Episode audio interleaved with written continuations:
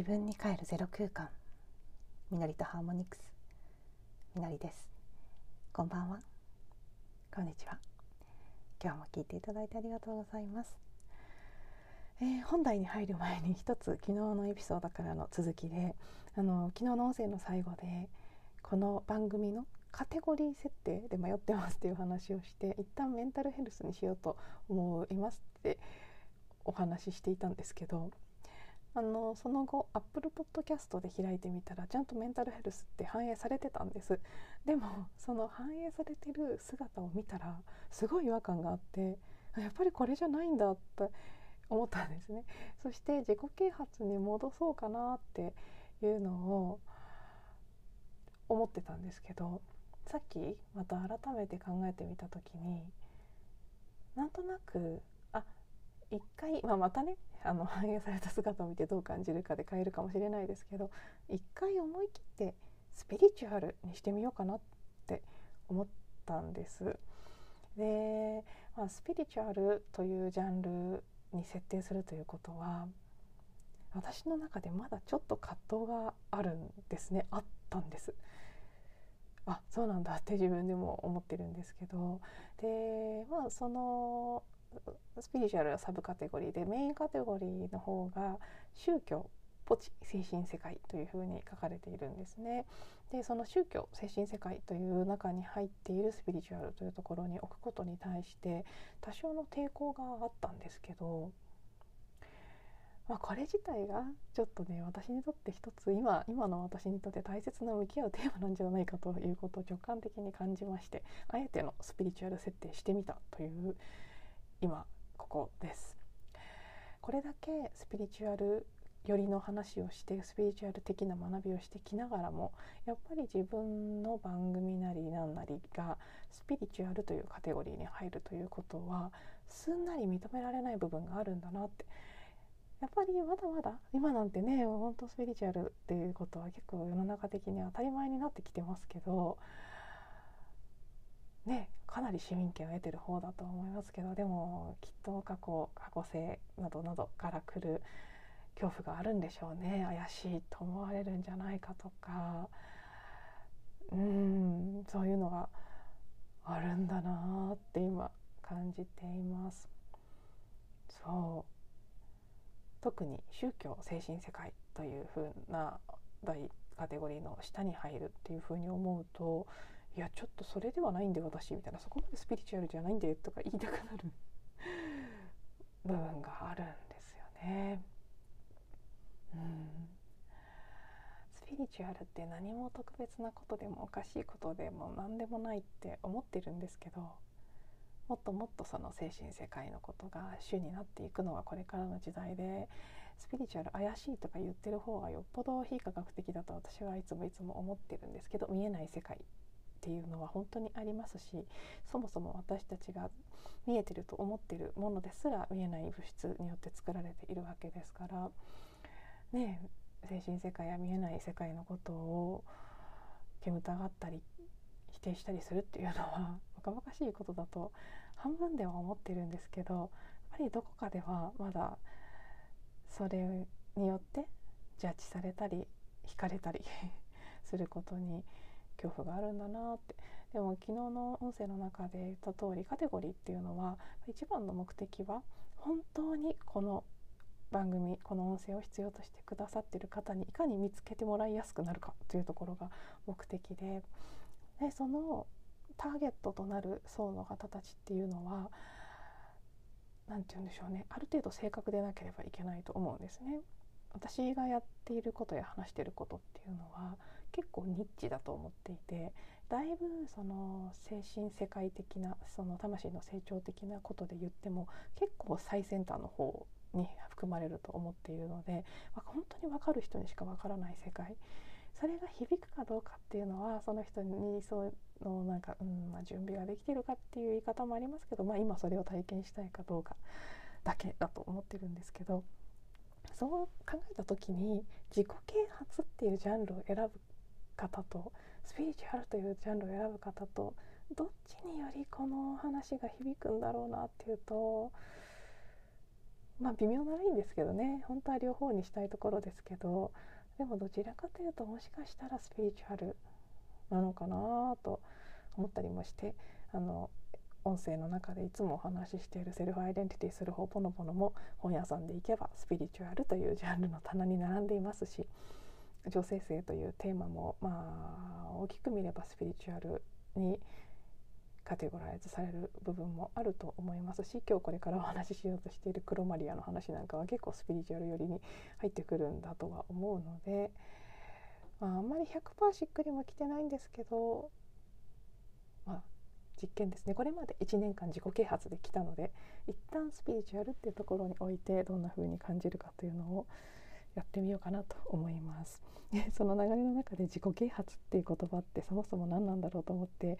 あの検索してみたんですけど、こんなこと書いてありましたね。ウィキペディアからです。自己啓発とは自己を人間としてより高い段階へ上昇させようとする行為である。より高い能力、より大きい成功、より充実した生き方、より優れた人格などの獲得を目指すって書かれていて、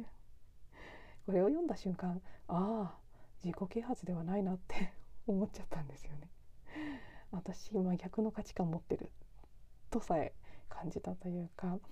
あ、これはいわゆるそのねさんじげんおよびよじげん的な人間としての成長の話をしていて、まさにそのより高い能力とか成功とかね、優れた生き方、優れた、優れた人格か、優れた人格、充実した生き方はまあともかくとして、より優れた人格ってなんだよって感じですけど、その魂の成長っていうことと人間的な部分の成長っていうのは同じのようで全然ち全然違うと言ったら変ですけど、もちろん人間的な部分の成長も含まれるんですけど、でもそれイコール人間として成功する大きな、よりここで書かれているのはより大きい成功を手にするということが、あるいはより大きな能力、より高い能力、才能とかね、そういったものを手にするかどうかと魂の成熟度っていうのは全く関係がないので、まあ、関係ないというか全く別のものなので、どんなに能力が高くて大きな成功を収めていても魂的に未熟というケースは大いにあり得るんですね。この話は実はね、今後話そうと思っているネタリストの中に入ってるんですけど、まあ、そう、そういった意味で私がこちらの音声を通して伝えようとしているのはどちらかというと魂的な成長の部分で、人間としてより大きい成功をつかむにはどうしたらいいかとか、より優れたあるいは充実した生き方をするにはどうすればいいかっていうことをお話ししようっていう気持ちはさらさらないのでやっぱり自己啓発じゃないのかもしれないっていうことで、ちょっとねまだドキドキ感あるんですけど、一旦スピリチュアル選んでみましたという、あのねどうでもいい話かもしれないんですけど、なんとなくこの番組の今後というところや、いつも応援して聞いてくださっている方たちになんとなく聞いてもらいたい、シェアしたいという感じがしたのでお話しさせていただきました。はい、ということで今日も前置きが長くなってしまいましたが、ここから本題、黒いマリア像の話、ここから何話か続けていくことになると思うので、今日はあくまで導入の基礎的な情報の部分だけお話しして、深い部分に入っちゃうともうどこまで長くなるのかという気がするので、一旦プロローグ的な部分で今日は終えようかなと思っています。黒いマリア像ですね。肌の黒いマリア像、日本では先日私が訪れてきた鶴岡カトリック教会に唯一一体だけ存在します。これはもともとフランスから、えー、フランスのあるね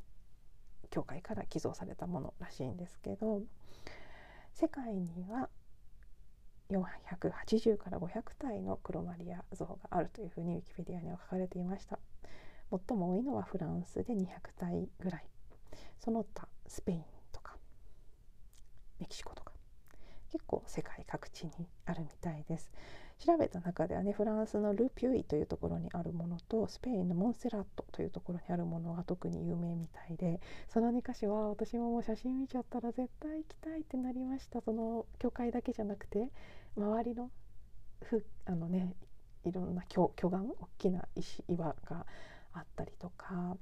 高台からその街並みが見えたりとか、すごいあヨーロッパだなって思う景色がある素敵な地域で、なんかねちょっと久しぶりにヨーロッパ旅行したくなっちゃったりして、ぜひこのにかしょの黒マリアはいつか訪れてみたいなと思ったりもしました。あのいずれもね黒いマリア像っていうので調べればもうすぐ情報出てくると思うので、ご興味ある方はぜひ写真なんかも見てみてください。そしてここからはなぜ黒いのかのいくつかの説の基本的な部分をお話ししようと思います。一説は、まあ、ただ黒くなっただけってことですね。もともと黒かったわけじゃなくて汚れて黒くなっただけという説もあるみたいですけど、これは私はあんまり信憑性がないなと思っていて、実際その鶴岡の黒マリア像も汚れて黒くなったというふうには全く見えなかったので、もっとしっかり黒いです。そしてね、世界中にこれだけあるということも含め、もちろん中にはあるんだろうと思います。汚れた結果黒くなってる、黒ずんでるだけというものもこのよんひゃくはちじゅうからごひゃくたいあるものの中にはあるのかもしれませんけど、全部がそうだというふうにはとても思えませんので、それは一つのそう信じたい方の説じゃないかなと。で、ふたつめの説はこれも結構一般的に出てる情報で、私も以前も聞いたことがあったんですけど、そもそも聖母マリアとかイエス・キリスト、あるいはその使徒たちという存在が白人ではない、ピュアな白人ではないという情報ですね。あの、まあ、でも実際ね、聖母マリアはあのね、受胎告知を受けた場所とかお墓のある場所っていうのを調べるとね、あの白人の場所じゃないですよね、イスラエルですかね。私もあんまり詳しいわけじゃないんですけど、そういう情報には本当弱いので、でもそうそうだったと思います。で、まあ、なのであの黒人までは、真っ黒だった後まではいかないかもしれないですけど、有色人種であった可能性ということですね。セム族というふうにあるサイトでは書かれていましたけど、ユダヤ人、アラビア人、エチオピア人などその辺の方々を指す、えー、種族があるみたいで、セム族の出身だったという説で、実際にルネサンス期以前に作られた、あるいは書かれたマリア・キリスト使徒たちの絵画なり像なりというのは、肌と髪が黒いものがほとんどなんだそうです。で、ルネサンス以降に白い肌のイエスとかマリアの姿が描かれるようになったということなので、まあやっぱりここはね一つ信憑性のある情報なんじゃないかなと私は思っていますし、この黒から白への書き換えっていうのは、まあ、一つはもちろん人種的なね、その世界の勢力争いの構図というのも現れてきているんじゃないかとは思いますし、イメージとしての黒から白への書き換えですね、ここにも深いテーマがあるような気がしていて、この辺はおいおいねにわさんわの中で、えー、テーマを絞ってお話ししていきたいと思います。で、もう一つの説、これもすごく私としてはねしっくりきたんですけど、あの地母神、あの大地の地に母の神ですね、大地母神って言われてもしますけど、その大地の女神マザーアースですね、その信仰と聖母マリアっていうのがつながっているんじゃないかということです。これも世界中あちこちの文化文明に黒い女神像というのは必ずあるんだそうです。私が見た情報の中で出てきたのをお話ししてみると、例えばシュメールのイナンナという女神やギリシャのディアナ、ローマのヴィーナスで、ロシアにはマザー、えー、っと私の自分の字が読めませんね、モイストアースって書いてあるのかなという女神像があったり、あるいはケルトのこの特定の女神というよりはね、たくさんあるケルトの神話の中に出てくる女神であったり、ね、ケルトオリエントの地域にいろいろあったと。で、日本で言っても、まあ、例えばね縄文ヴィーナスとか、ああいうこの大地の神様、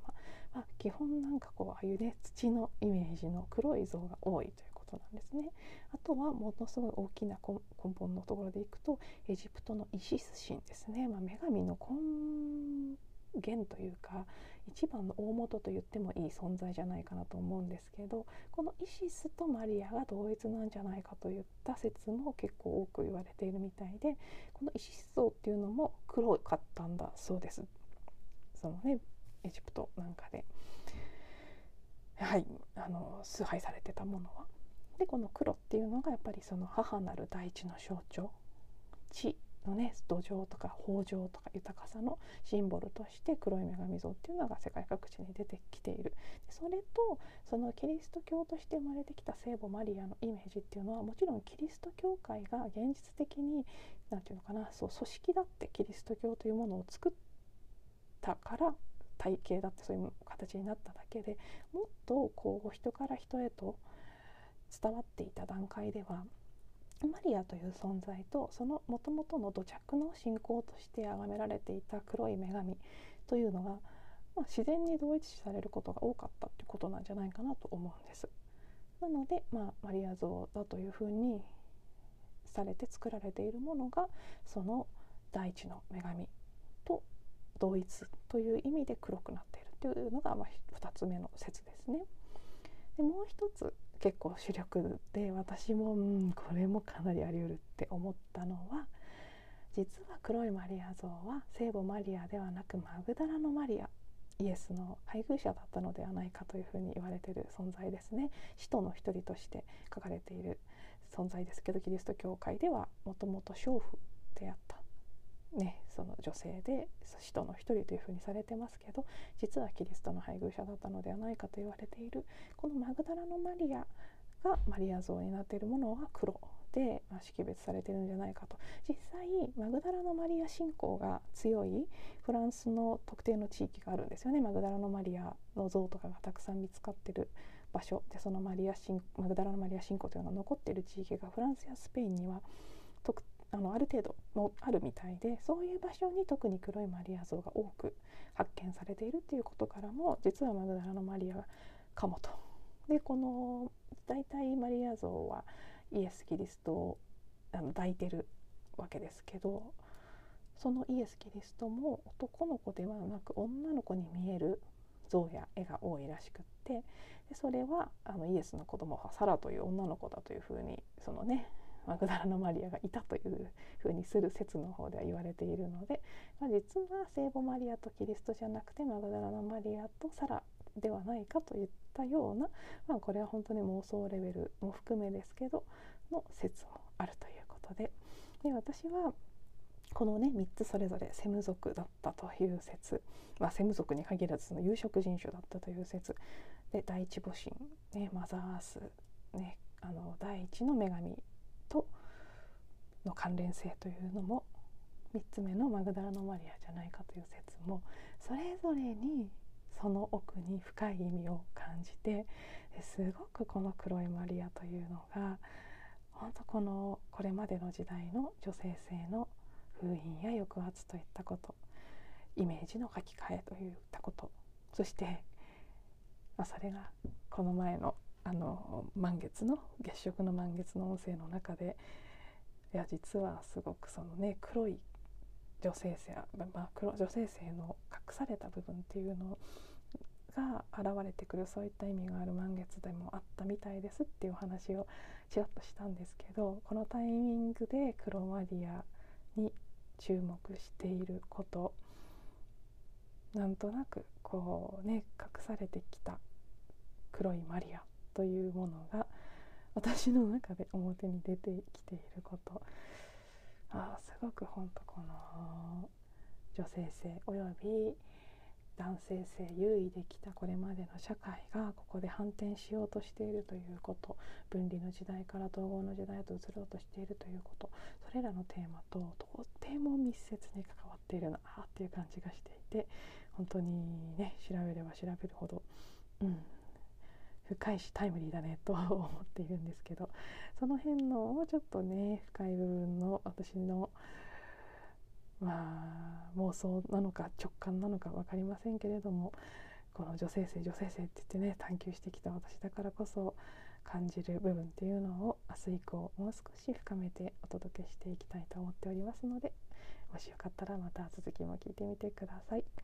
では今日も最後まで聞いていただいてありがとうございます。また次のエピソードでお会いしましょう。